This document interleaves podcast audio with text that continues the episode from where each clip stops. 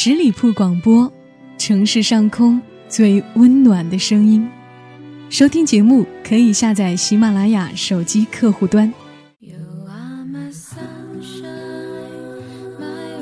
亲爱的朋友们，大家好，欢迎你收听今天的听叶风，我是叶风，很高兴此刻你能够听到我的声音。最近有很多听友通过微信问叶枫：“叶枫，你认为最好的感情是什么呢？”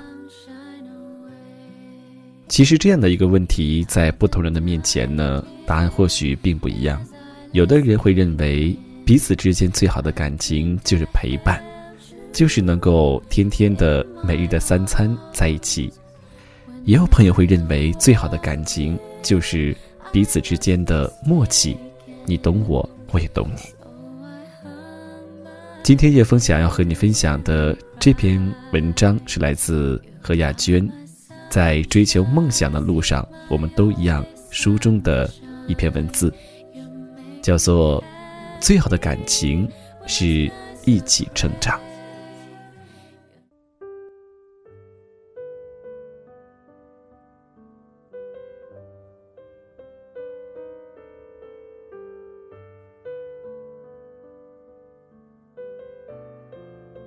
最好的感情，不仅是不离不弃，更是一起成长，携手一起走过人生的酸甜苦辣，体会对方的感受。两人的感情才会在双方的努力中变得更坚固，彼此成为对方生命中的不可或缺。时光会老，但是感情不会老，历久弥新。二零一四年平安夜，我收到了一份快递。我一边拆包装，一边揣测，会是谁送给我的圣诞礼物呢？白色小巧的长方形盒子跃入眼前，上面有被咬了一口的苹果 logo。想到前几周某人和我逛超市，路过手机专柜时，让我体验 iPhone 六，问我普通版和 Plus 版哪个拿得更顺手，喜欢什么颜色。我心下了然，一定是他送的。盒子旁边有一张卡片，上面写着：“这是我们在一起之后的第十三个圣诞节，很庆幸，你还陪伴在我左右。以前我只能送你一袋苹果，现在送给你苹果六袋。幸福虽然不是靠物质来衡量，但至少表明我爱你的心意，随着岁月有增无减。Merry Christmas。”你和宝宝是圣诞老人带给我最好的礼物。他的字不算好看，却写得很认真，力透纸背。我能通过这些字感觉到他的真诚。有人说婚姻是爱情的坟墓，有人说两人在一起久了就像左手摸右手，还有人说浪漫会随着时间消磨殆尽。我和 B 刚恋爱时也懵懵懂懂，对这些说法将信将疑。我们不能左右别人的看法，只是小心翼翼的一起呵护我们的爱情。今天算起来，我们在一起整整十二年了，却还是恨不能每天待在一起，相看两不厌。每个纪念日或节假日，他都会给我惊喜。还记得我们一起度过的第一个圣诞节，在校园里，他送给我大红色的帽子和围巾，我戴上帽子，围上围巾，在学校北广场热闹的人群外，拉着他拍了个合照，那张照片被我珍藏至今。很多时候，他送的礼物并不贵重，甚至有些礼物回想起来还带有喜感，却令我难以忘怀。他送我的第一份礼物是一个棕色的写满 logo 的包包，看起来蛮高大上的。不久前翻旧物时才发现是仿品，但那时他是学生，只知道买好看的，哪里分得清正品仿品？我也孤陋寡闻，不知道这个品牌，自然屁颠屁颠每天背着美名牌包去上课。他送我的第一束花不是玫瑰花。是月季花，那是他第一次给女孩子送花，玫瑰、月季傻傻分不清楚，还说第一束玫瑰代表他的心。我收到后心花怒放，直到室友提醒说，一束月季花就想收买我们才女的心啊，我才知道，原来那不是代表爱情的玫瑰，是玫瑰的近亲。可是，这又有什么关系？这说明他单纯。第一次送花被人坑正常。他送给我的定情信物是从少林寺买来的一串石头手链。他说，之前班里组织去少林寺玩，别的同学排队买纪念品，他目不斜视的坐在一旁看风景。小商贩招呼他说：“同学，买串手链送给女朋友吧。”他头也不抬的说。我没有女朋友，小商贩说：“没有女朋友就更要买了。遇到你喜欢的女孩子，就送给她。”就这样，他买了一串手链，在一个月黑风高的晚上，他和我一起散步时，把这串手链硬套在我的手上，说了戴了就不许拿下来。一向体贴斯文的他，在那一刻好 man。从他送给我的礼物进化史，可以隐约的看出我们的爱情进化史，从年少的单纯懵懂到如今历经岁月的成熟稳重，从青葱时光到而立之年，我们一同走过。我们有那年，但是不匆匆。我和 B 刚刚在一起的时候，流行《流星花园》，F 四的流星雨风靡全国。几乎每个人都会唱。陪你去看流星雨落在这地球上，让你的泪落在我肩膀。要是你相信我的爱只肯为你勇敢，你会看见幸福的所在。如今 F 四解散了很久了，我们还在一起。有人说我们的故事看起来像童话，美好的冒泡。可是要知道。这个爱情童话在最初几乎不被所有人看好。我和 B 是典型的校园恋情，象牙塔的感情总是纯净的，不掺任何杂质。可是，当我们踏入社会，成为北漂一族，现实问题迎面而来，工作不好找，房租、水电、交通哪儿都需要花钱。父母并不支持我和 B 在一起。甚至强烈反对，主要原因是他是外地人，家境不好，他自己的收入也不高。我家弟妹多，本来负担就重，家里的重担都压在我一个人身上。如果再嫁个穷人，穷上加穷，雪上加霜，未来可怎么办才好啊？父母为我的爱情操碎了心，几乎每次打电话都提出。对我的无限担忧。父母对子女的对象是有基本标准的，就像我们最初对谈恋爱的对象也是有标准的。没谈恋爱之前，我曾想过我未来的恋人是什么样子：相貌要帅气，朝夕相对能养眼，个子不低于一米八，让人有安全感，眼神要能勾魂摄魄，不可以戴眼镜。世间有百媚千红，却独爱我一人。除了不要求对方有钱，其他基本是按照偶像剧和言情小说男主角的标准来找男朋友。其实，所有的标准只是因为对的那个人还没出现。如果你遇见了那个人，你的所有标准都会被推翻。毕身高刚一米七。戴一副眼镜，打扮一下，顶多算阳光男生。谈不上相貌有多出众，可就是这样一个普通的他，经常和我一起上晚自习，一起吃饭。相处久了，我被他的乐观和体贴打动，渐渐滋生出了爱情。父母曾千叮咛万嘱咐，上大学期间不许谈恋爱，毕业工作后再谈。还拿前辈们学生时代谈恋爱，后来劳燕飞飞的例子给我做反面教材。末了又补充一句：就算要谈恋爱，也得谈江苏本地的，外地的坚决不要谈。生活习惯不一样，还不方便走亲戚。可是毕老家是贵州的，离江苏远，而且在亲朋好友眼里，他来自经济不够发达的地方，身上天然打了穷的标签。何况他本来就穷，家中欠下的债务还需要他偿还。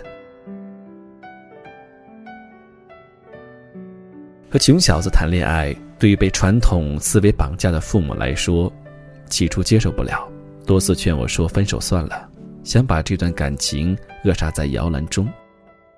身边也有闺蜜说她配不上我，长痛不如短痛，与其跟他受苦，还不如早点分手。谁知这颗感情的种子，顶着世俗的阻碍，一天天生长，竟然长成了参天大树。父母见阻碍不了，只得无奈叹气，说他们能力有限，不能帮助我们买房买车，一切都要靠我们自己奋斗。面包和爱情，鱼和熊掌，如果想兼得，有没有可能？刚毕业时初到北京，种种不适应，但我没有跟父母吐露半个字。我既然选择了和 B 一起携手同行。我就毫无怨言。我当时在博客和专栏上写：“我相信有爱可以创造一切，所以从来不轻言放弃。”是的，我相信爱情可以创造面包。最初我们没钱租市区的楼房，我们租住了六环外的农民家一间不足八平米的房子，里面仅仅放得下一张窄小的单人床。和一张办公桌。公用厕所简陋不堪，都不忍用语言去描述。每天上班要穿过整个北京城，早上六点起床，晚上回到家已经八点多。上下班在路上的时间接近四个小时，就是这四个小时也不能浪费，被我用来补觉、看书、构思小说。后来手头稍微宽裕，我们在三环边上租了一间两居室，跟别人合租，生活条件上了几个档次。搬家的时候有种翻身农奴把歌唱的喜悦，当然合租也不是一帆风顺的。我们曾有过被合租对象关在门外一小时的经历。某个国庆长假过后，我和 B 从江苏回北京。拿钥匙开门，却怎么也开不了，因为合租对象把门从里面反锁了。偏偏他又在洗澡，电话也没法接，害我们在门外干等了一个小时。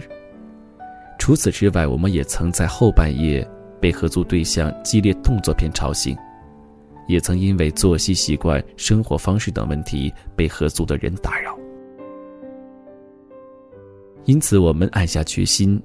一定要好好奋斗，拥有属于自己的房子。于是，除了上班时兢兢业业的工作，业余时间我会埋手电脑前写作。写作能赚稿费，赚钱能买房，我就更有写作动力了。B 自然也没闲着，业余时间开淘宝店，做兼职营销，也弄得有声有色。两千零八年年底。北京的房价开始下跌，我和 B 手头攒了近二十万，开始着手看房。二零零九年的春天，我们在北京一起打拼了近四年后，交了首付，通过银行贷款，终于在北京城的一隅拥有了自己的家。也是在这年的九月，我们结束了七年的爱情长跑，领了结婚证。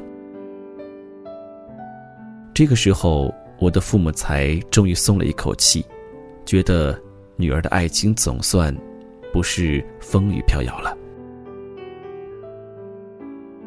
买房后，我们也没有懈怠。二零零九年，我以自己和 B 的故事为蓝本，写成长篇小说《婚房》与大家分享，希望给那些为爱情、为房子、为生活迷茫的人一点信念。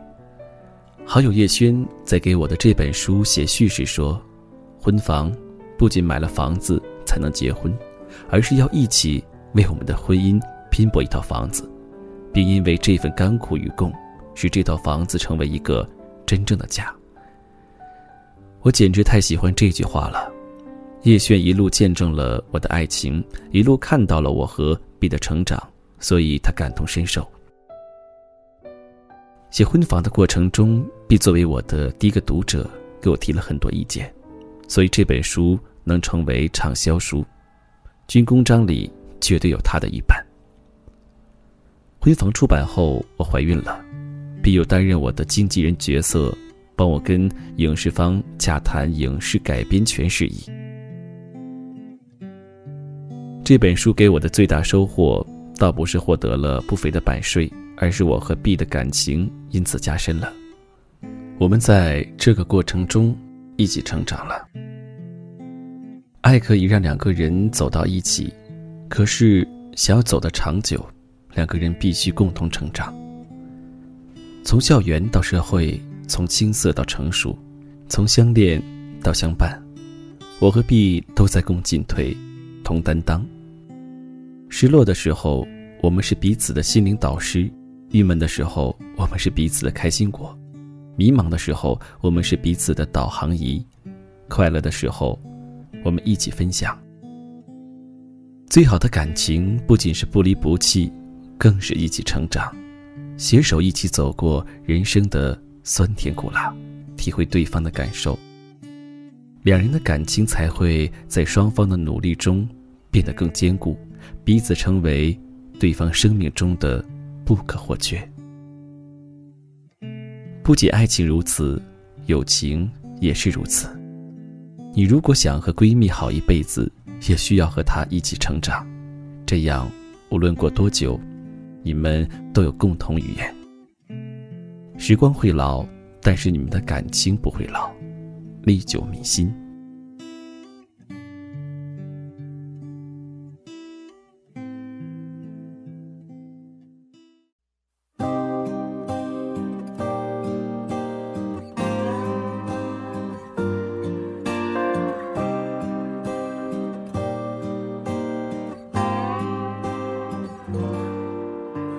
谁陪我做执迷的鲸鱼？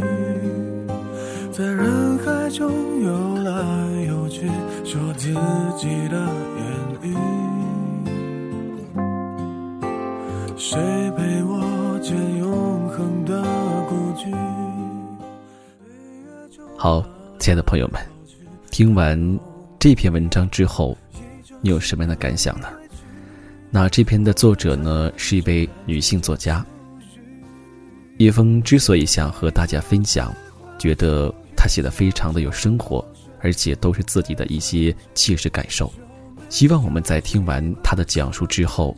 我们对待感情有了一丝的启发。那如果你喜欢叶枫的节目和声音，可以加入叶枫的个人微信，叶枫的拼音小写一九八五一三一四，也欢迎你加入十里铺电台的听友 QQ 群幺六零零五零三二三。此刻你有什么想说的话，可以在评论里面给我留言。我是叶枫，让我们。明天再见。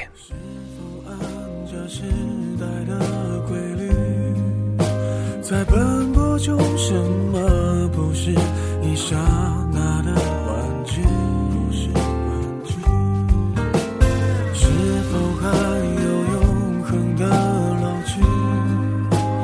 岁月中，就算最后只能够沉默，一辈子。